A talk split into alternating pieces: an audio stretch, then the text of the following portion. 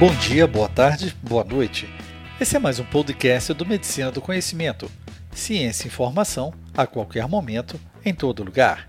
Eu sou Pablo Guzmán, o anestesiador, e como compartilhar é multiplicar, vamos juntos pelo mundo do conhecimento.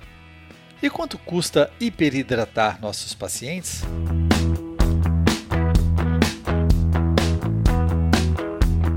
Temos ideia de que o custo dos líquidos administrados por nós de forma endovenosa em nossos pacientes não representa efetivamente grande porcentagem do que se gasta durante uma internação. Mas o mais importante é saber que o gerenciamento adequado desses fluidos pode melhorar os resultados clínicos, potencialmente economizando milhões em custos operacionais. No Fedora Trial, publicado no British Journal of Anesthesia em 1918, a otimização hemodinâmica reduziu complicações e tempo de internação hospitalar, mesmo em pacientes de baixo e moderado risco de cirurgias abdominais.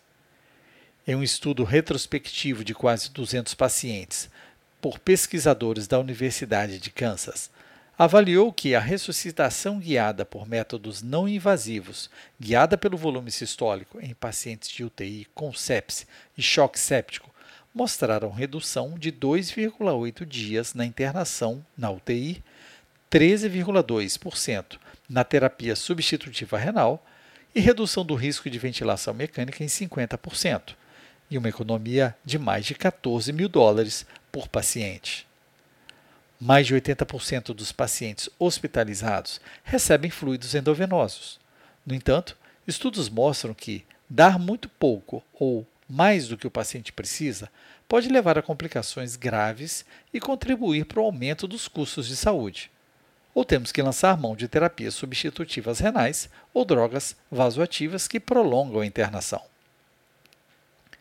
Benzer publicou no JAMA em 2016 que apenas 50% dos pacientes hemodinamicamente instáveis são respondedores a fluidos e terão um aumento do débito cardíaco e da perfusão. Avaliar se o fluido pode ajudar ou prejudicar um paciente é uma etapa crítica na otimização do tratamento.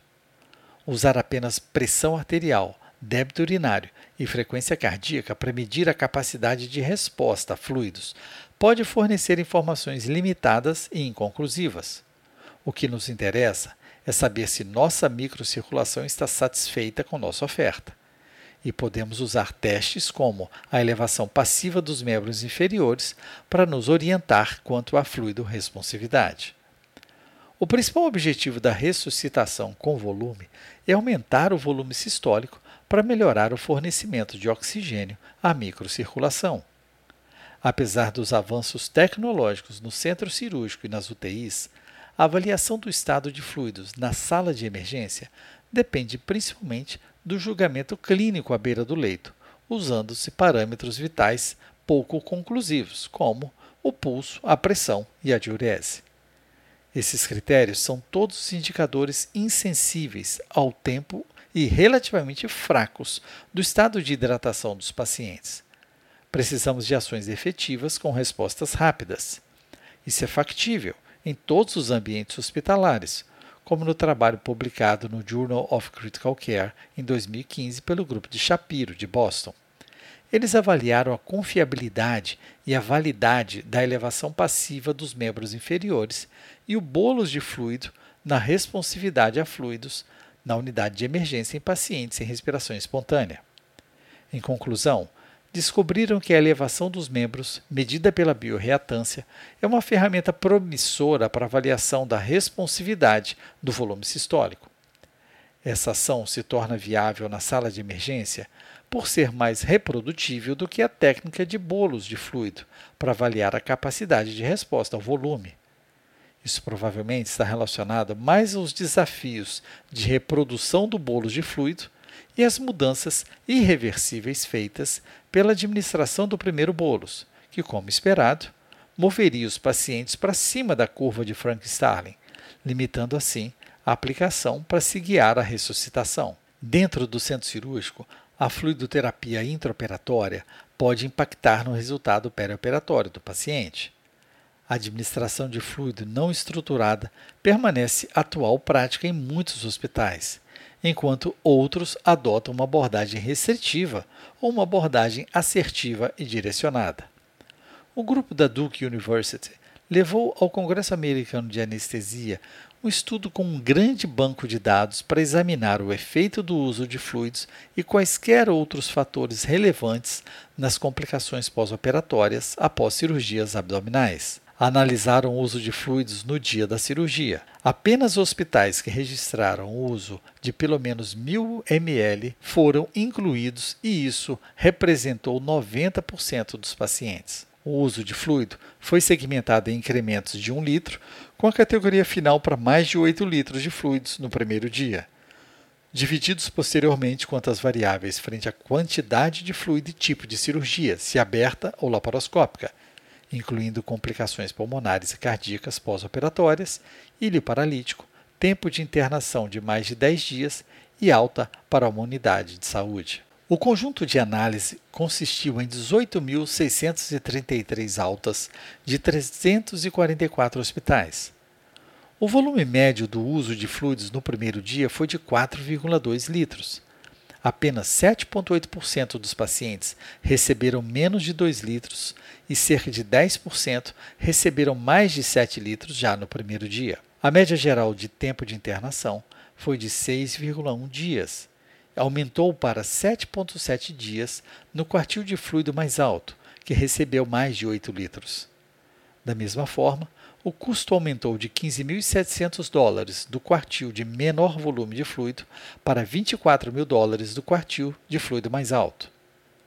Complicações pulmonares pós-operatórias aumentaram de 4,5 para os que receberam menor volume para 10,6 dos que receberam acima de 8 litros. Resultados semelhantes nas demais complicações observadas foram complicações cardíacas pós-operatórias, aumentando de 1 para 2,7%, ilho paralítico de 14 para 18%, outras morbidades e complicações pós-operatórias aumentando de 22 para 33% e o tempo de internação maior que 10 dias dobrou, passando de 8% para 17%.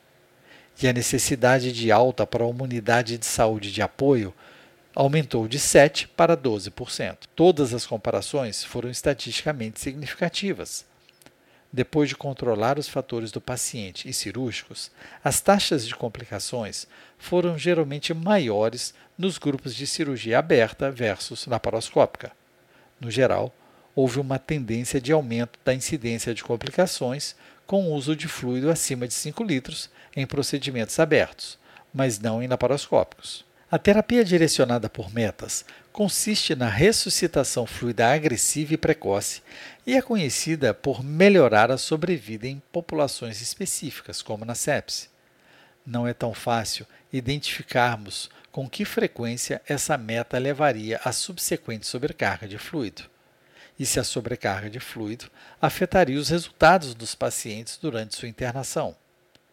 Em um estudo corte retrospectivo de 405 pacientes internados com sepse e choque séptico na unidade de terapia intensiva médica da Mayo Clinic, publicado no Choque em 2015, no D1, 67% dos pacientes desenvolveram evidências de sobrecarga de fluidos e 48% a sobrecarga de fluidos persistiu por pelo menos até o terceiro dia. A concordância entre avaliadores para a presença de sobrecarga hídrica foi substancial e forte com capa de 0,7, onde, quanto mais próximo de 1 for seu valor, maior é indicativo de que existe uma concordância entre os avaliadores. A tendência aumentada no peso foi observada naqueles com evidência clínica e radiológica persistente de sobrecarga de fluidos, mas não com balanço de fluidos positivo registrado.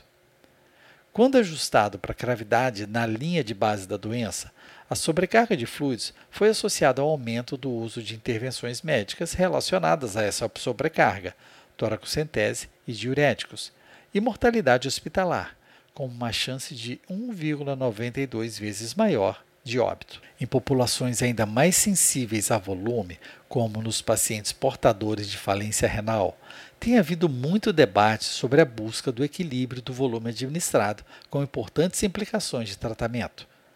No trabalho apresentado no Congresso Europeu de Medicina Intensiva sobre a prescrição de fluidos em pacientes com insuficiência renal, mostrando evidências para o uso de um índice terapêutico para uma adequada terapia de volume, os autores analisaram mais de 62 mil pacientes em 493 hospitais, admitidos em uma unidade de terapia intensiva com insuficiência renal, recebendo no primeiro dia pelo menos um litro de fluido endovenoso e sobrevivendo no D2.